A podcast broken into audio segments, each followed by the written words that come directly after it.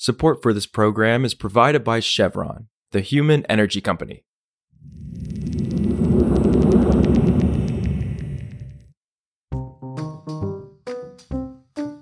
This is Politico Energy. I'm Josh Siegel. As you know, California likes to say it's the most ambitious state when it comes to climate policy.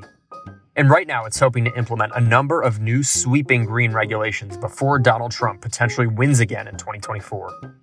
But the state is running into a growing backlog of federal approvals that are in the hands of President Joe Biden's EPA. And that means if Trump is elected and the state doesn't have the necessary waivers by then, a second Trump administration could weaken California's unique climate authority in the country. So today, we chat with Politico's Blanca Begert about how California may be running out of time with a friendly Washington.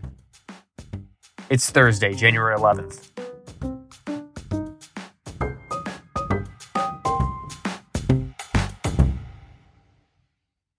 California is trying to get a lot of climate stuff done before a potential Donald Trump presidency. Because of its particular pollution issues, California has special authority under the Clean Air Act to set its own emission standards that are stronger than federal standards. And the state is currently waiting on six waivers to do that from the federal government in order to be able to enforce some of its rules that were already supposed to be in effect these waivers, you know, from the EPA, eventually they, historically they do come through. But in this case, it's particularly becoming a problem because if Trump wins the November election, then California will be facing a much more hostile EPA next year that may not grant the waivers. Interesting. And then what are some of the biggest approvals California is waiting for and how critical are they to the state's climate agenda? Yeah, so California is waiting on waivers to regulate emissions from things like ferries with its harbor craft rule to lawnmowers with its small off-road engine rules, trains with locomotives rule, and then trucks with its advanced clean fleets rule, which passed last year. And the truck rule is particularly notable because while Often for less controversial rules, California can just start implementing its rule before the waiver comes through. In the case of the Advanced Clean Fleet rule, the California Trucking Association is suing the state over the rule, which requires fleets to transition to zero emissions by 2042 in that case, the air board actually sent out a notice of delayed enforcement to say that it would not be enforcing the rule that was supposed to start on January 1st for certain truck categories. And that's a really big deal because this was a first in the nation major regulation critical for phasing out dirty truck sales by 2035 and having fleets be zero emission by 2042. Got it. And as you mentioned at the top, I mean, hovering over all this, of course, is the prospect of a second presidency of Donald Trump. Can you remind us how this administration handled these waivers in kind of a norm shattering way in the past and how environmentalists are maybe fearful of a repeat of that? Sure. So the reason environmentalists are so worried about Trump with these waivers is that in 2019, his administration became the first to withdraw a California waiver that the Obama administration had previously granted to enforce emission standards for passenger cars. It was the first time an administration had attempted to revoke an existing waiver. And that really, you know, shocked California and the 18 states that follow its tailpipe emission rules.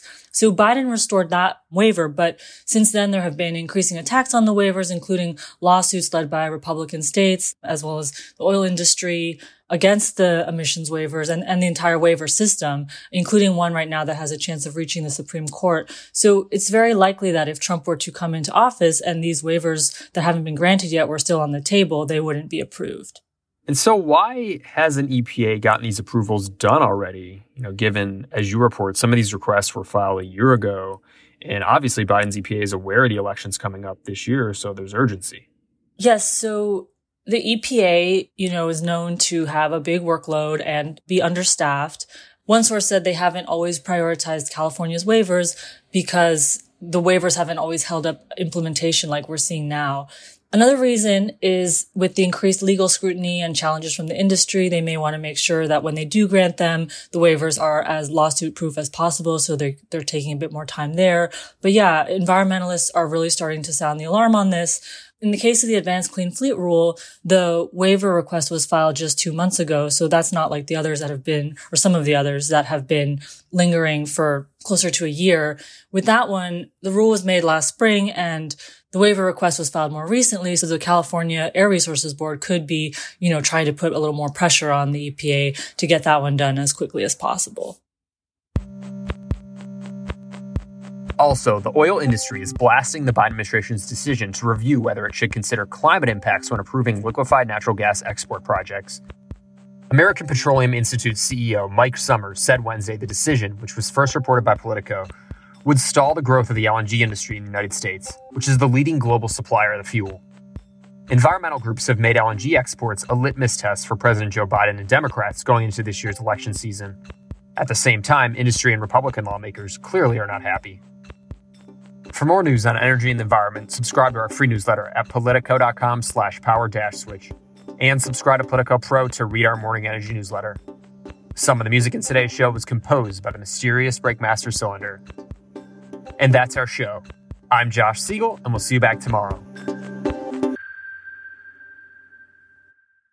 Today's program support is provided by Chevron. Progress means producing renewable fuels for today's fleets. Chevron intends to grow their renewable fuels production capacity to 100,000 barrels per day by 2030. That's energy in progress. Learn more at chevron.com slash renewable fuels.